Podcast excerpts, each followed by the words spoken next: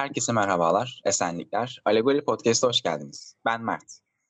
Ben Kadirhan. Bugün Alegori dergi olarak veganlık konusunu ele alacağız. Öncelikle veganlığın ne olduğunu, nasıl ortaya çıktığını anlatacağız. Tarihsel kökenlerinden bahsedeceğiz. Sonrasında bir insanın vegan olma kararını almasının ardında yatan motivasyonu inceleyeceğiz.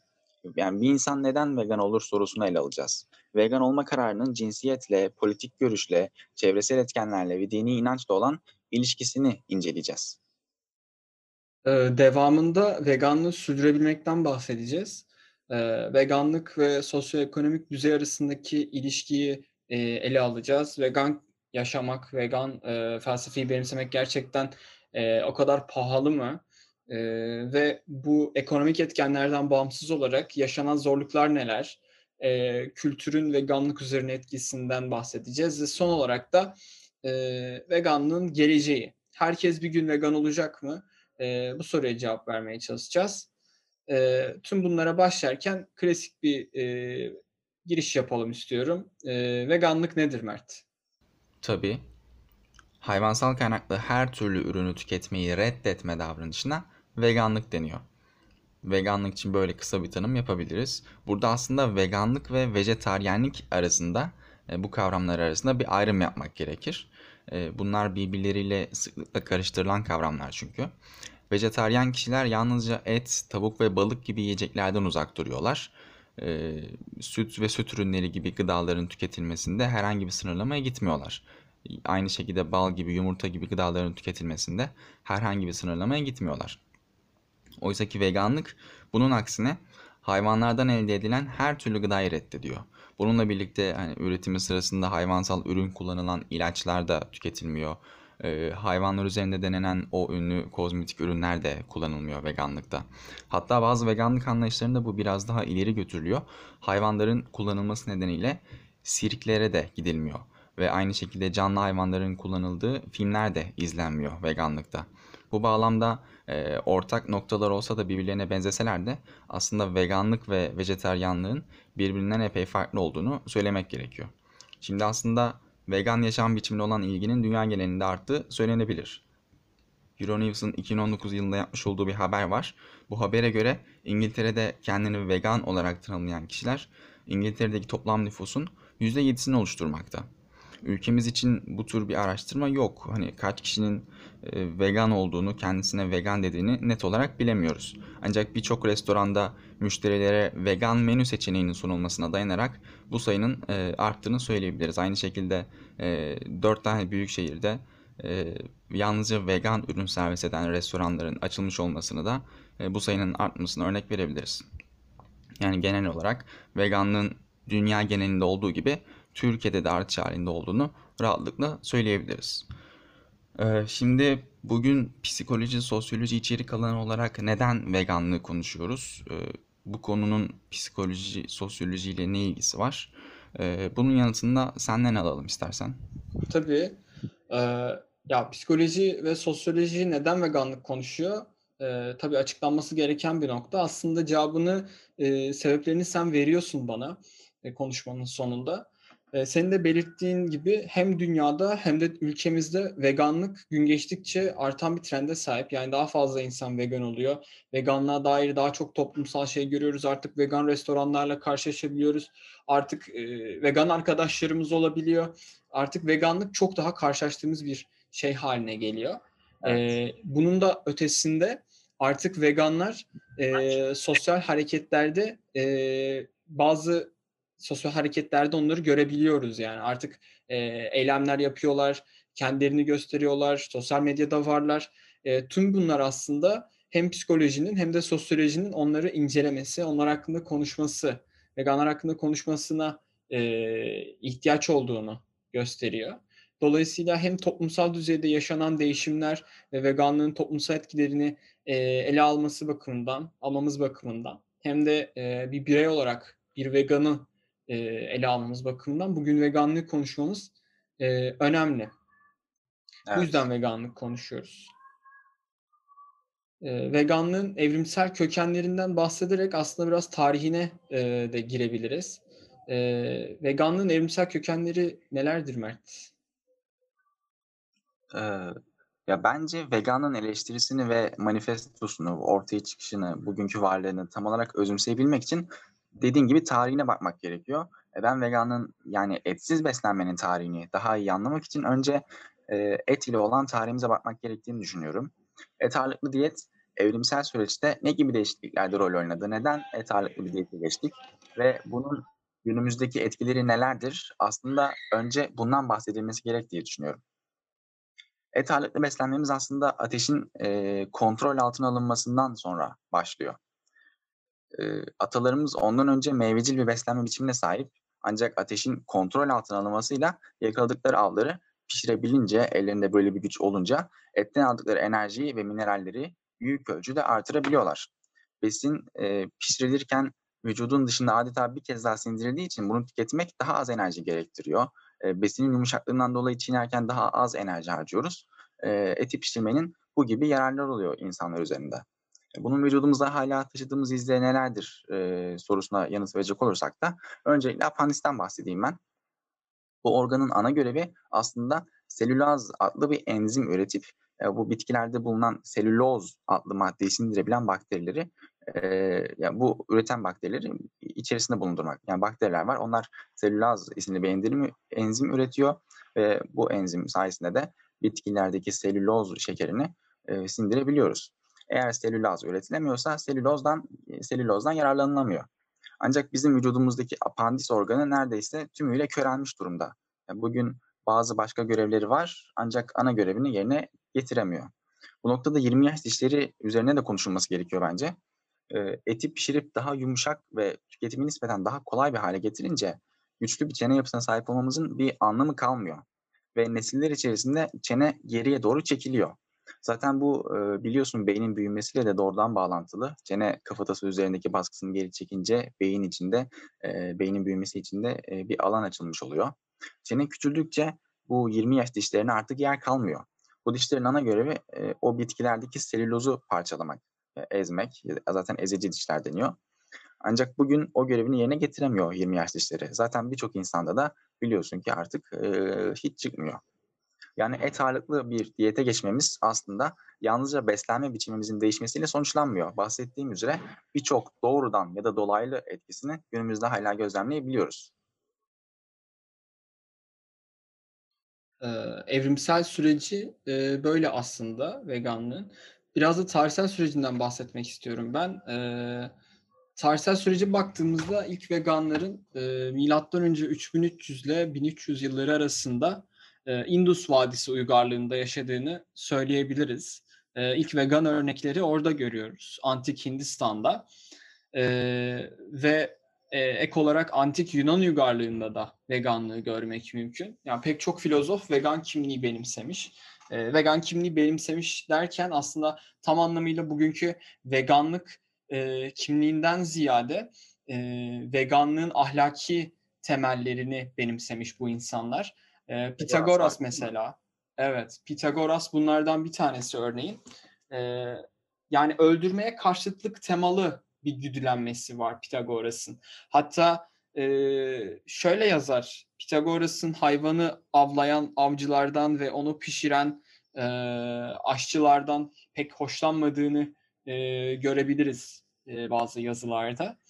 Eee, yani özetle hem Antik Yunan'da hem Antik Hindistan'da filozoflar karşımıza çıkabiliyor. Vegan ahlakını benimsemiş bazı filozoflar.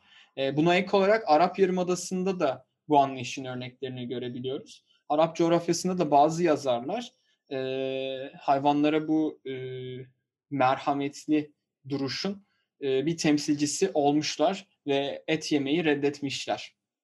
Şimdi biraz daha yakın tarihe bakarsak eğer, eee, senin de söylediğin gibi, aslında vejetaryenlikten de bahsetmemiz gerekiyor.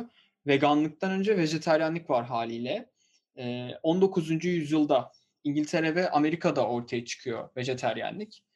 Eee, 1847 yılında da vejetaryen topluluğunun, The Vegetarian Society olarak İngilizcesi geçiyor, kurulmasıyla aslında, kurumsal bir yapıya bürünüyor vejetaryen topluluğu. Bu topluluğun içinde Mahatma Gandhi gibi önemli bir isim de mesela boy gösteriyor. Eee, aslında oldukça geniş bir topluluk. Eee yıllar geçiyor. 1943 yılına geliyoruz. Ee, Donald Watson, e, veganlık deyince en çok ismini e, gördüğümüz isimlerden bir tanesi. Bu toplulukta vejeteryenlerin süt ürünleri kullanması üzerine bir konuşma yapıyor. Yani süt ürünlerini kullanmalı mıyız gerçekten? E, bu bizim anlayışımızla ne kadar paralel temalı bir konuşma. E, ve bu topluluk içerisinde ayrı bir grup oluşturma fikri gündeme geliyor. Ancak bu kabul edilmiyor. Bir yıl sonra 1944 yılında ise vegan topluluğunu kuruyor Donald Watson. Ve vegan kelimesini e, literatüre kazandırıyor, ortaya atıyor.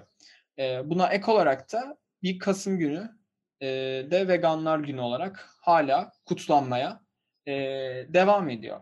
Şimdi veganlığın tarihinden ve evrimsel kökenlerinden bahsettik. Yavaş yavaş vegan olmak başlığına geçebiliriz. Ee, şimdi veganlık ve cinsiyet arasındaki ilişkiyle başlayalım istiyorum ben. Çünkü e, veganlık ve cinsiyet arasındaki ilişki gerçekten gözle görülebilir. E, yapılan bazı istatistiki araştırmalara göre e, karşımıza çıkan 10 vegandan 8'i kadın. Yani bu kadar kadın baskın bir e, toplumsal hareketin olması onu incelenmeye oldukça değer kılıyor bence. Ve aslında cinsiyetin veganlık tercihinde etkili olup olmadığı sorusunu da aklımıza e, doğal olarak getiriyor. Şimdi bu konuyu konuşurken e, sen de çok iyi biliyorsun. Bayağı bunun üzerine vakit harcıyoruz bu sıralar. E, Carol J. Adams'ın Etin Cinsel Politikası kitabı bu konuda gerçekten bir hani tabiri caizse kutsal kitap diyebiliriz. Hem feministler için hem de e, veganlar için. Ve bugün e, bayağı oradan alıntı yapacağız. E, Carol J. Adams bu kitapta Etin Cinsel Politikası kitabında e, et yeme davranışıyla aslında e, toplumsal cinsiyet eşitsizliğinin oldukça bağlantılı olduğundan bahsediyor bize ve e, geçmişte de ataerkil düzende e, etin aslında bir sembol olduğunu, bir güç sembolü olduğundan bahsediyor. Ve e, ataerkil düzende kadınların da ikinci sınıf vatandaş muamelesini gördüğünü hesaba katarsak kadınların güç sembolü olan ve birinci sınıf üstün olanın, e, aristokrat olanın yediği eti yemesi çok mümkün değil. E, bundan çok derin derin bahsediyor aslında bu kitapta. Şimdi e, şey falan diyor hatta, e, aynen alıntılıyorum. Kadınların yani ikinci sınıf yurttaşların ataerkil kültürde ikinci sınıf sayılan yiyecekleri yemesi daha olası. Yani e, etten ziyade sebzeler, meyveler ve tahıllar. e, bu konuda sen bir şey eklemek ister misin? Tabii söylediğin gibi birçok örnek veriyor. Hani dünyanın dört bir yanında e, bu örnekler var e, tarihe baktığımızda. Yani yalnızca tek bir e, kültür üzerinden, tek bir coğrafya üzerinden gitmiyor. Hani, Okyanusya adalarında yaşayan o yerliler üzerinde de böyle bir etki var. Hani erkeklerin e, ete layık görünmesi, e, bitkilerin ise kadınlara layık görünmesi gibi. Asya'da da var, Afrika'da da var, Avrupa'da da var, her yerde var. Evet. Aslında e, yani gerçekliğin dışında taşabilmesini beklediğimiz masallarda bile et üzerinden biçimlenen bu cinsiyet rollerinin e, izlerine rastlamak mümkün. Örneğin devler genellikle insan eti yemeye bayılan erkekler. E, hem de bu karakterler çok fazla, e, çok farklı kültürlerde kendine yer bulmuş. Mesela kendi kültürümüze bakalım. E, Tepegöz var değil mi Dede Korkut e, evet. hikayesinde? E, o da mesela insanların e, birlikte oynadığı çocukların e, burnunu, kulağını falan ısırıyor.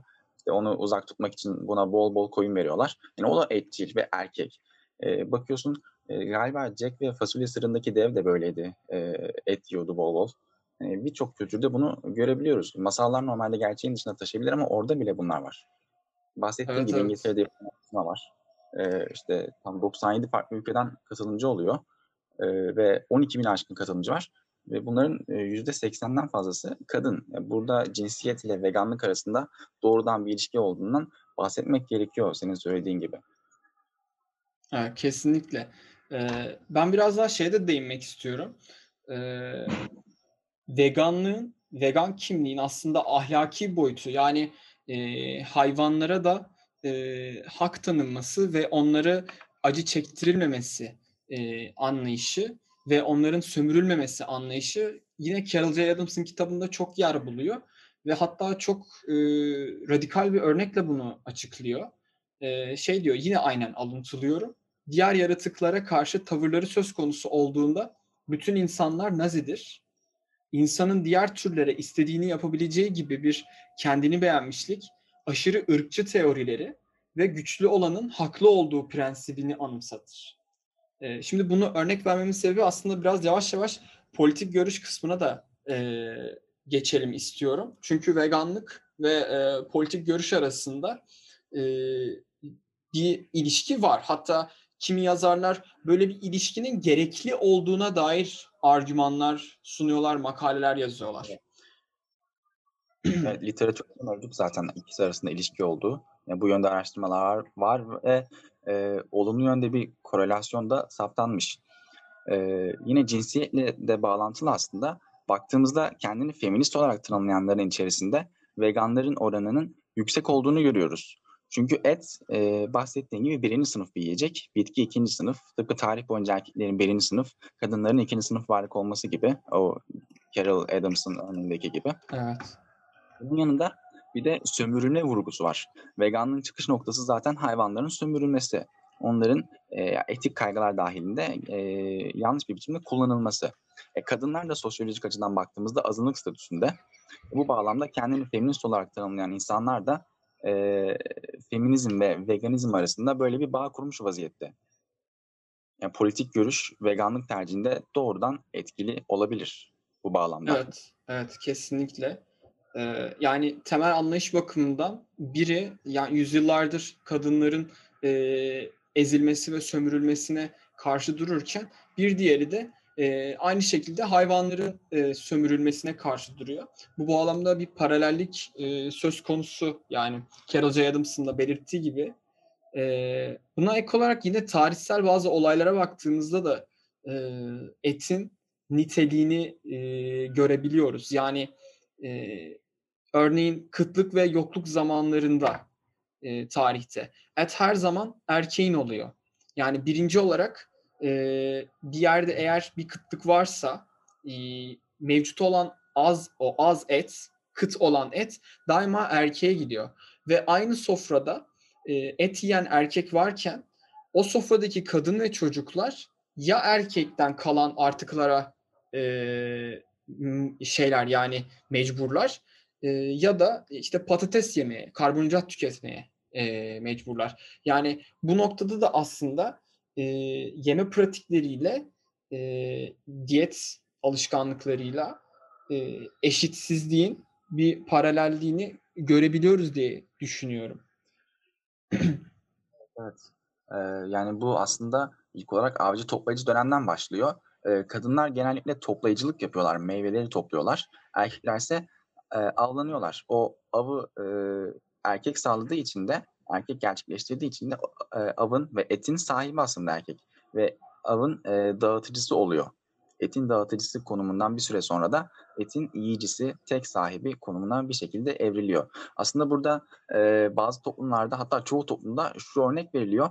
Erkeklerin et yememesi onların erkeksi olmadıklarının ilanı olarak görülüyor. Yani et yemekten kaçınan erkeklerinde e, böyle kadınsı bir e, sıfat e, yakıştırılıyor e, çoğu toplumda. Ve Evet. e, üzerinde de etkileri var yine. E, örneğin yani ne diyoruz biz hep e, bu et saldırganlaştırır, e, bitki ise daha böyle sakinleştiricidir. E, mesela ete kemiğe bürümek diye bir deyim var bizim dilimizde. Bu nedir? E, aslında e, biraz daha böyle o var olan durumu geliştirmek, etkinleştirmek. E, bitkiler ör- üzerindeki örneğine bakalım bir de. İşte saman beyin diye bir hakaret var. Ya da ot gibi yaşamak var. Ot gibi Evet, yaşamak evet. nedir? E, etkisiz bir biçimde, edilgen bir biçimde durmak. Yani tıpkı ikinci sınıf varlık olan kadınların yapması gerektiği gibi. Yani burada tırnak içinde söylüyorum tabii ki. Ya evet mesela buna örnek olarak şey geliyor benim aklıma. Anadolu'da e, bolca duyuyorum ben bunu. E, et yerken mesela et kanlı yiğit canlı olur. Hani böyle e, şeyler de söz konusu. Anadolu kültüründe de aslında bu deyimlerin bazı e, örneklerini görebiliriz. E, söylediklerine ek olarak benim aklıma şey geliyor. E, bu e, etin erkeksi olması, etin güç kuvvet vermesi e, en çok ne zaman ihtiyacımız oluyor aslında şöyle baktığın zaman savaş zamanlarında ve e, savaş. yine özellikle İkinci Dünya Savaşı sürecinde mesela e, Amerikan askerlerine müthiş bir e, et kumanyası veriliyor. Çok ciddi biçimde. Yani şey hatta böyle bol yağlı olduğu falan filan da belirtiliyor. E, ek olarak yani tabii oraya bir et gidecekse e, o etin bir lojistik süreci var, üretim süreci var ve o et birilerine verilmeyecek ki e, cepheye savaşan erkeklere gitsin. E, yani hatta şöyle bir uygulama olduğunu da hatırlıyorum.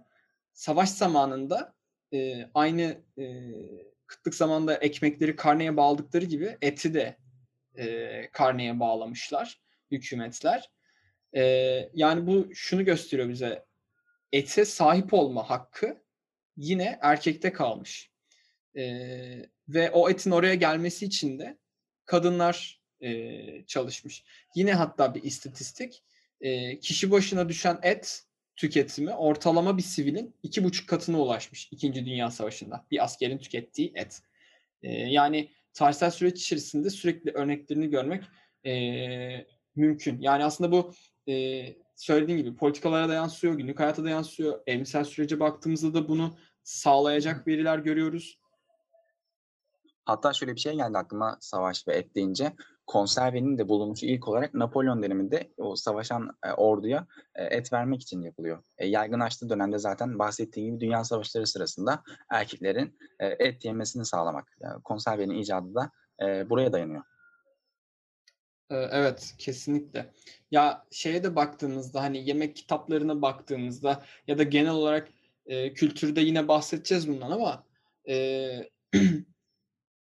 birçok e, farklı kültürlerde de olsa yemek kitapları erkekler için hep e, et ağırlıklı bir beslenme e, sunarken kadınlar için biraz daha böyle e, tahıl ağırlıklı, daha işte e, baklagil ağırlıklı e, bir e, diyet sunuyor aslında. Ya yani tüm bunlar e, cinsiyetle aslında veganlığın arasındaki ilişkiyi e, açıklıyor, köklerini açıklıyor bence. Fikir sahibi olmamız bakımından çok önemli veriler. Kesinlikle. Dinsel e, inancın veganlık üzerindeki etkisinden bahsedebiliriz belki bu noktada. Söyleyeceğim ee, şeyler evet. var mı bu konuda? Vallahi bu konuda söyleyeceğim çok şey var. Çünkü dersime iyi çalıştım bu konuda. Ee, şöyle ki e, ben aslında biraz daha e, yani Türkiye'de ki e, Türkiye konjonktüründe bakınca Hristiyanlık hakkında konuşmak istiyorum. Çünkü Hristiyanlık hani İslam'a göre görece daha az bilinen e, bir din olarak karşımıza çıkıyor. Ve veganlık e, Hristiyanlık ilişkisinden bahsedeceğim şimdi. E, vegan topluluğunun internet sitesinde buna dair harika bir makale var. Tüm verilerimi oradan topladım, derledim. E, oradan anlatacağım size. Şimdi e, bir e, Hristiyan ne, neden vegan olmalı? Sorusuna dört temel başlıkta cevap veriyor makale. E, bunlardan ilki e, Hristiyanlar Tanrı'nın yarattıklarına yani çevreye, e, işte doğaya, dünyaya, kısacası tüm yaratılmışlara, dünya üzerindeki her şeye iyi bakmak zorundalar Hristiyan anlatısına göre. E, ve bu argümanı destekleyici olarak da karbon salınımını örnek vermişler. Şimdi biraz dolaylı olsa da işte tüm dünyaya, insanlara, doğaya ve hayvanlara verdiği zarar ka- karbon salınımının çok açık. Ee, zaten işte e, veganlığı tercih edenlerin ahlaki temellerinden, ahlaki güdülenmelerinden bir tanesi de bu. Dünyayı daha yaşanılabilir hale getirmek e, amacı. Ya bu doğrultuda da yine hayvansal ürünlerin kullanımını azaltmak da karbon ayak izimizi azaltmanın en kısa ve en etkili yolu ve senin benim gibi bireyler için e, aslında yapabileceğimiz en e, verimli ve faydalı şey olarak e, görülüyor. İkinci olarak e, yine her canlının bir tanrı, e, tanrıya hamd etme yolu var. E, ve veganlık bu hamd etme yolunu açıyor diyor e, makalede. Yani bu bayağı inanılmaz bir anlatı. Hani şöyle detaylandırıyor. E, endüstriyel hayvancılık hayvanlara gereği olmayan bir acı veriyor ve hayvanlara ciddi bir kısıtlılık getiriyor değil mi? Şeyi hayal et mesela mezbahada böyle yan yana sıralanmış e, 2 metrekare alanda sıralanmış böyle şeyler. inekler, işte kesilecek hayvanlar vesaire. Şimdi Evet. diyor ki bu durum onların Tanrı'ya hamd etmelerinin önünde bir engeldir. Yani mandıra hayvanlarının ve yumurta veren hayvanlarının özür dilerim. Ya bu Tanrı'ya hamd etmelerinin önünde bir engel. E, dolayısıyla vegan olmak bu noktada da Hristiyan biri için e, bir pozitif yani. Hristiyan biri vegan olmalı. E, şimdi bunu örnek olarak şeyi veriyorlar mesela. Mandıra hayvanlarının ve yumurta veren hayvanlarının verimin düştükten sonra e, kesilip et olarak e, sunulduğunu biliyoruz değil mi? Ve e, bu e, durum e, gün geçtikçe e, doğaya bir zarar veriyor ve vahşi hayvanların yaşam alanlarını daraltıyor. Bu da aslında onları doğasından kopararak Tanrı ile olan ilişkilerine ket vurduğunu falan anlatıyor. Şimdi üçüncü olarak da Hristiyanlar insanların hayatlarını kurtarmak için de vegan diyete başlayabilir diyorlar. Ee, yine aslında önceki saydığım sebeplerle paralel. Ee, şimdi endüstriyel hayvancılık insanların yiyecek ve su güvenliklerini tehdit ediyor değil mi? Yani şu anda e, küresel tahıl üretiminin üçte birinden fazlası hayvanlara gidiyor. Yem falan olarak yani. Yem vesaire. Şimdi hayvanları yiyen insanlar eğer insanlar hayvanları değil de tahılları yerse alacakları kalorilerin yalnızca yüzde sekizini alıyorlar. Bu durum Hristiyanlar için şu noktada bir problem. Hristiyanlar inançlarına göre ihtiyacı olanlara, az kaynağı olanlara bakmayı amaçlıyorlar. Yani dünyada bir yerde bir fakirlik varsa Hristiyan oraya e, bir yardım götürmeli. Dolayısıyla hala fakirliğin olduğu bir dünyada böyle bir israf ve verimsizlik kabul edilemez diyor makalede. Su konusunda da yine benzer alıntıları var. Ee, işte bir kilo biftek için harcanan su aynı kalorideki bitki kaynaklı besin için harcanan suyun 10 ila 20 katı. Yani sonuç olarak insanlık mümkün olan her anda bitkisel yiyecekleri kullanmalı diyor günümüzde. Şimdi son argümanları da şöyle. E, Hristiyanları, özür diliyorum Hristiyanlar kendilerinin, ailelerinin, arkadaşlarının yani genel olarak toplumun sağlığı için vegan diyeti tercih etmelidirler. E, işte burada yoğun şekilde et tüketiminin diyabete, kalp sorunlarına, felce, kansere sebep olduğundan bahsediliyor.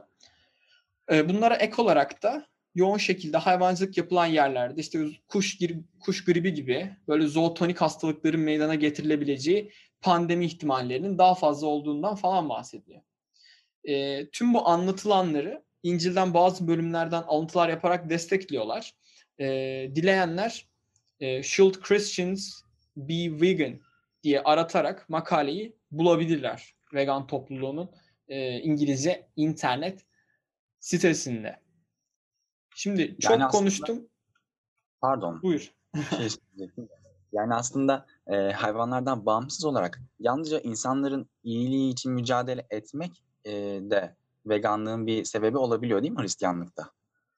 Evet, evet kesinlikle. Çünkü insanların hayatını kurtarmak e, ve genel olarak hani hem toplum sağlığını gözetmek hem kendisinin sağlığını gözetmek açısından vegan olmanın evet. tercih edilmesi gereken bir şey olduğu anlatısı var. Evet. Şimdi bunları böyle özetle birkaç e, örnek daha vermek istiyorum. Musevilikte de benzer argümanlar var. E, yine temel olarak hayvanlara acı çektirmemek e, çok elzem diyorlar. Yine Musevi öğretisinde daha farklı, daha biraz daha e, şaşırtıcı bence bir anlatı olarak kurtarılmış dünyada yaşamaya başladığımızda tüm insanlar yeniden aynı Adem'le Havva'nın cennet bahçelerinde oldukları gibi tekrar otçul olacağı anlatılıyor.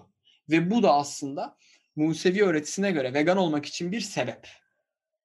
Ee, yani aslında e, veganların bakış açısından baktığında dinler de vegan olmayı e, özendiriyor ve vegan olmanın gerekliliğini anlatıyor. Yine Müslüman veganların da buna benzer çok çeşitli argümanları var. Yine hayvanlara edilmesi gereken merhamet, e, işte Hazreti Muhammed'in hayvanlara karşı tutumları, çok et yemediği de biliniyor mesela. E, bunları detaylı olarak anlatıyorlar. Ama işte ben bugün bir tık daha e, ülkemizde daha az bilinen ve pek çok kişi için yeni bilgi niteliğinde olacak olan Hristiyanlık ilişkisinden ve biraz Musevilik ilişkisinden bahsetmek istedim.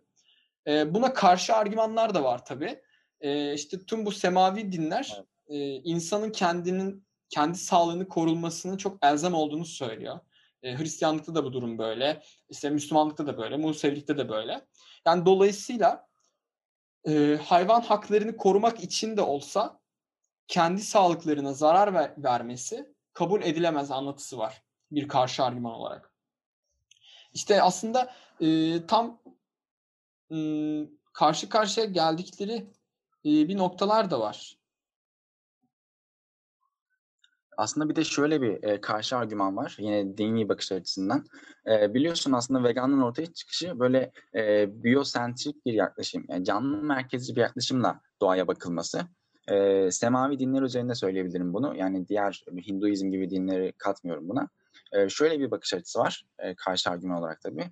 E, bütün dünya e, insanlar için yaratılmıştır. Bütün evren insan, e, insanlar için yaratılmıştır. O evreni kapsayan her türlü eleman insanlara aittir. Dolayısıyla kullanılmasında herhangi bir sakınca yoktur gibi bir argümanda e, var. Bundan da bahsetmek gerekiyor. Kesinlikle. Hatta buna ek olarak da e, yine mesela örneğin Müslüman anlatısında çok fazla var. Tanrı'nın kişiye hak kıldığı şeyleri kendisine yasaklaması da din açısından kabul edilemez bir durum.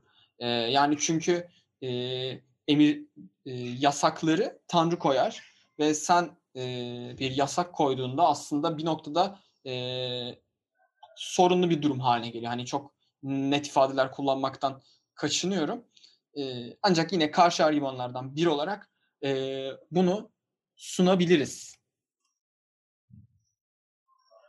Peki hep semavi dinlerden bahsettik. Hinduizm ile veganlık arasında bir ilişki var mı? Çünkü o da biliyorsun genellikle aslında hani ineğin e, daha e, önemli bir canlı olduğu bir e, kültür, bir din. İlla ki bir ilişkisi Hı hı. olmalı. Ee, evet aslında yani tarihsel süreçte de anlattık ya e, ilk veganizm örnekleri yani vegan anlayışı, vegan ahlakı örnekleri antik e, Hindistan'da çıkmıştı. E, ve Hinduizm de e, aynı coğrafyanın bir ürünü, e, bir zenginliği. Yani dolayısıyla e, burada bir paralellik görebiliriz. E, Hinduizmin e, hayvanlara özellikle de ineklere verdiği kutsiyet e, zaten et tüketimlerini ciddi ölçüde e, sınırlandıran bir e, anlayış. Hatta şey falan hatırlıyorum ben yani e, inek eti yediği için böyle katledilen insanları vesaire bu haberleri hatırlıyorum. Yine aynı doğrultuda aslında vegan anlayışa en yakın e, belki dini anlayış olarak Hinduizmi göstermemiz e, mümkün. Yani aslında her şeyi söyledin ama şöyle bir ekleme yapabilirim belki e, istatistiki olarak. E, dünyada da vejeteryanların e, en yüksek olduğu ülkelerden bir tanesi, e, bu oranın en yüksek olduğu ülkelerden bir tanesi Hindistan. Yani Hindistan'ın yüzde 35'i vejeteryan bir yaşam biçimi sürüyor. Ya evet. E, istatistik olarak da belirtmemiz çok güzel oldu. Ya Hindu kültürüne e, baktığımız zaman e, bahsettiğimiz gibi özellikle ineklere karşı var olan saygı ve kutsiyet e, yeme pratiklerini çok fazla etkiliyor ve günün sonunda da aynı söylediğin gibi yani %35'lik gibi bir de Hindistan'ın nüfus oranına vurduğun zaman yani e, çok ciddi bir sayı çıkıyor karşımıza. Vejeteryan e, birey çıkıyor. Dolayısıyla yani vejeteryan olan birinin vegan olma ihtimali de e, normal bir bireye göre e, en azından alışması bakımından daha kolay olduğu için e, bu ilişkiden bahsetmemiz mümkün. Evet, vegan olma kararı almadaki faktörleri inceledik. E, politik görüşün ne kadar etkisi var buna baktık. E, dini inancın ne kadar etkisi var buna baktık. İşte cinsiyet ilişkisi var mı acaba bunlara baktık. Şimdi vegan e, olmak bir e, başlık. Ayrıca bir de veganlığı sürdürebilmek var. Yani bildiğiniz üzere e, vegan olmak katılımcıların bazen bir anda e, yani bu veganların bazen bir anda bazen de süreç içerisinde aldıkları bir karar. E, fakat vegan kalmak e, günlük hayattaki birçok pratiği içeriyor ve bunları devam ettirmeyi, bazı alışkanlık, alışkanlıklardan kurtulmayı gerektiriyor. E, o bağlamda e, daha e, ayrı bir başlıkta incelenmesi gereken bir konu diye düşünüyorum. Dolayısıyla şimdi vegan kalma konusundaki güçlüklere e, bir e, bu güçlükleri ele almamız gerektiğini düşünüyorum. Ya öncelikle aslında akla ilk gelen soru e, veganlık pahalı mı sorusu. Vegan yaşam tarzı pahalı mı sorusu. Yani sosyoekonomik e, düzeyin bu noktada e, veganlıkla ne kadar ilişkisi var ve bunu sürdürmeye ne kadar el veriyor? Ya şöyle bir cevap verebilirim ben buna. Ee, Türkiye özelinde konuşacak olursak vegan kalabilmek sosyoekonomik açıdan e, kesinlikle kolay değil. E, şimdi neden kolay değil? Birinci sebebi şu. Eğer sürekli kuru fasulye pilav yemeyeceksen, çeşitli e, e, zenginlikler istiyorsan hayatında vegan e, kalmaya devam ederek e, bir külfet ödemek zorundasın. Çünkü kajudan süt yapılınca yapması o kadar kolay değil. Kaju da pahalı. E, aynı şekilde bu sütler de direkt almak istersen pahalı. Hani şey temsili bir örnek vermek gerekirse. E, yani Türkiye'de aslında genel olarak e, dediğim gibi veganlık biraz daha diğer diyetlere kıyasla pahalı kalabiliyor eğer zengin bir menü istiyorsanız. E, ama kendinizi tabii ki çok e, şey yaparsanız, e, kararlı bir şekilde devam ederseniz yani vegan kalmak elbette ki e, mümkün. Yani dünya geneline baktığımızda da vegan ürünlerin normal ürünlerden daha pahalı olduğunu görüyoruz. Burada veganların şöyle bir anlatısı var. E, eğer e, veganların sayısı artarsa vegan ürünlere olan e, talep de artar. Dolayısıyla bu ürünlerin fiyatı da zaman içerisinde düşer. Yani dolayısıyla e, hızlı bir şekilde çok insanın vegan olması e, iyi bir şey. Hem fiyatların düşmesi açısından hem e, bu felsefeyi benimseyen insanların artması açısından önemli. E, ama sözün özü veganlık o kadar kolay değil e, benim gözlemlerime ve yaptığım araştırmalara göre. Ama kesinlikle mümkün. E, ve pek çok zorluğu da içerisinde barındırıyor. Yani sadece ekonomik etkenlerden e, bahsetmek yeterli olmaz. Ekonomik etkenlerden bağımsız olarak yaşanan bazı zorluklar da var. Mesela bunları da birkaç örnek vardı sende. Tabii aslında senin söylediklerine istinaden şöyle bir ekleme yapmak istiyorum. Bunlar elbette ki veganlığı maksimize ettiğimiz durumda ortaya çıkan durum.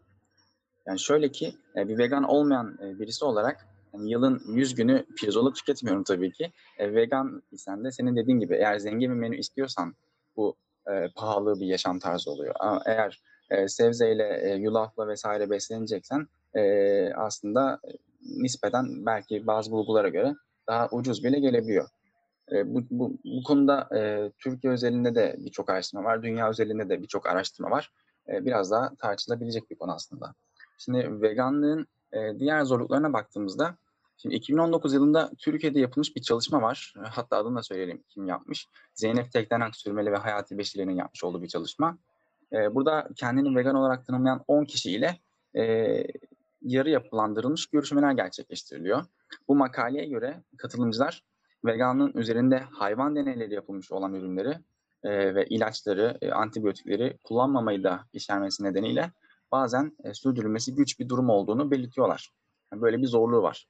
Örneğin veganlar antibiyotik kullanmak zorunda kaldıklarında bu piyasadaki antibiyotiklerin istisnasız hepsinin hayvansal ürün içermesi nedeniyle aslında dolaylı yoldan da olsa hayvansal bir ürün tüketmek durumunda kalıyorlar.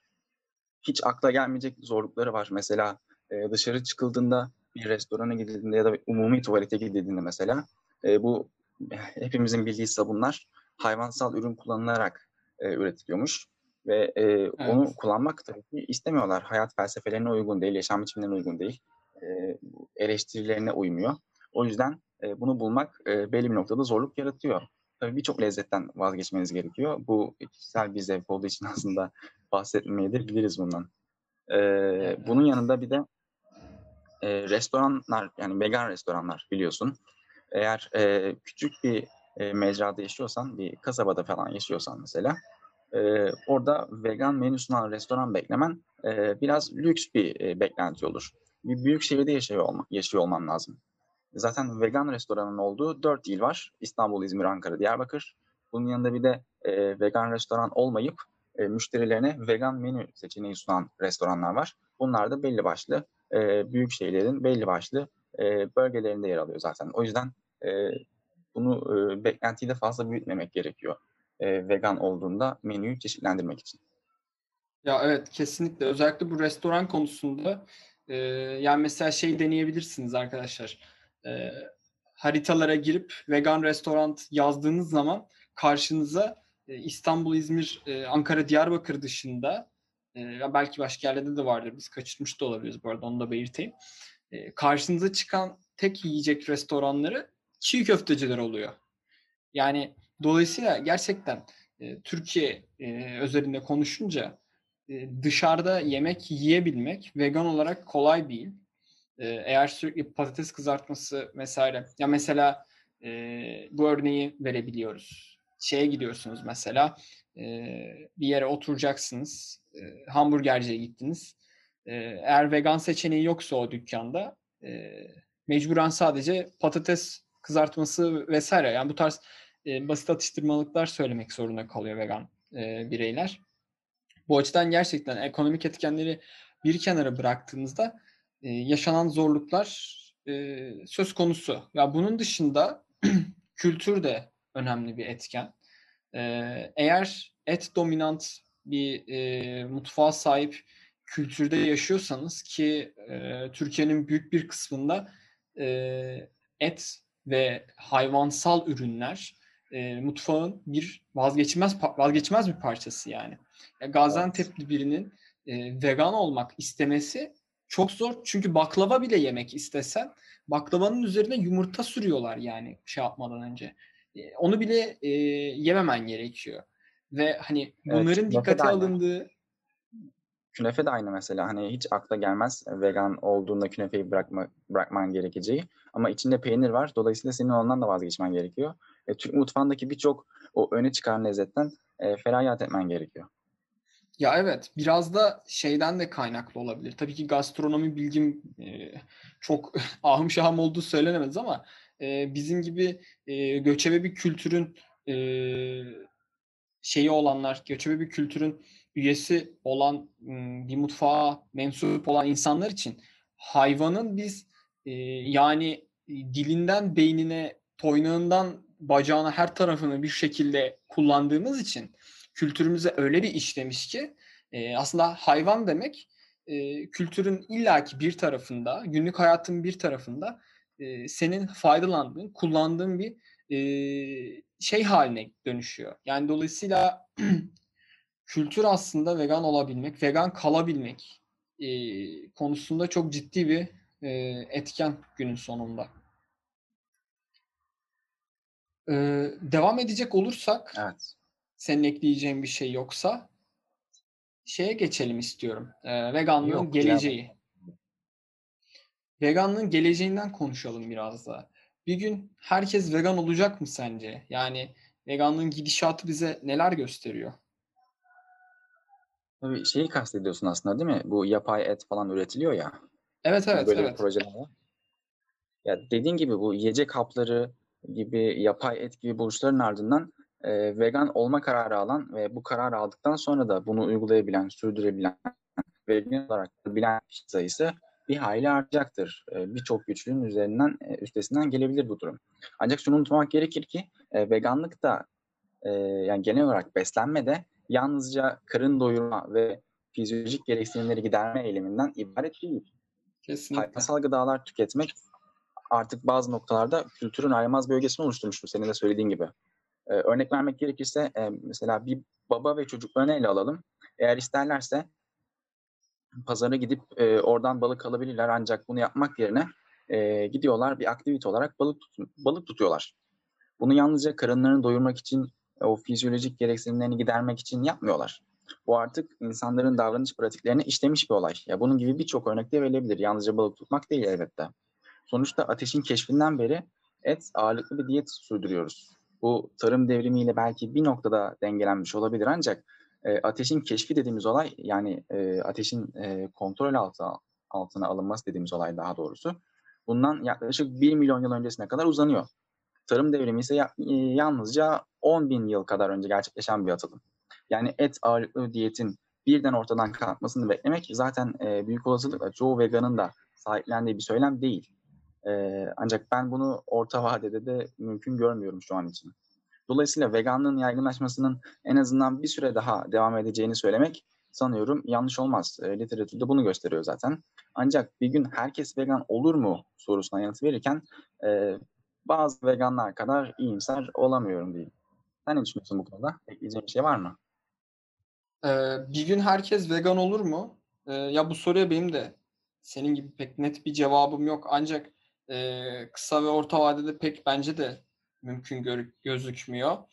Ee, ama e, ekleyebileceğim şey olarak şunları söylemek istiyorum. Ee, artık e, gün geçtikçe dünya yaşanılabilir bir e, hal almaktan uzaklaşıyor. E, gerçekten evrensel ciddi sorunlarımız var. E, ve veganlık pek çok açıdan bunlara e, cevap veren, bir noktada cevap veren bir e, akım olarak benim yani kişisel görüşüm olarak e, bence değerli.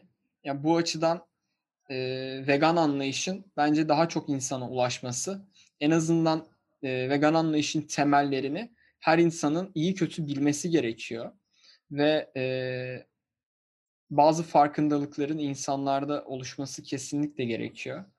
E, ya bunlar dışında teknolojinin gelişmesi ve işte artık dünyanın farklı bir yer halini alması elbette ki ileride pek çok alışkanlığımızı etkileyecektir. Ama konu veganlık olunca hayvanları, e, hayvan endüstrisini, e, işte hayvansal e, elde edilen tüm ürünleri düşündüğümde e, herkesin vegan olduğu bir dünya e, benim için de çok yakın gözükmüyor açıkçası. Benim söyleyeceklerim bugün için bu kadar. Öyleyse podcast'imizin sonuna geldik. Bugün veganlık kavramını farklı boyutlarıyla ele almaya çalıştık. E, tarihsel e, kökeninden bahsettik.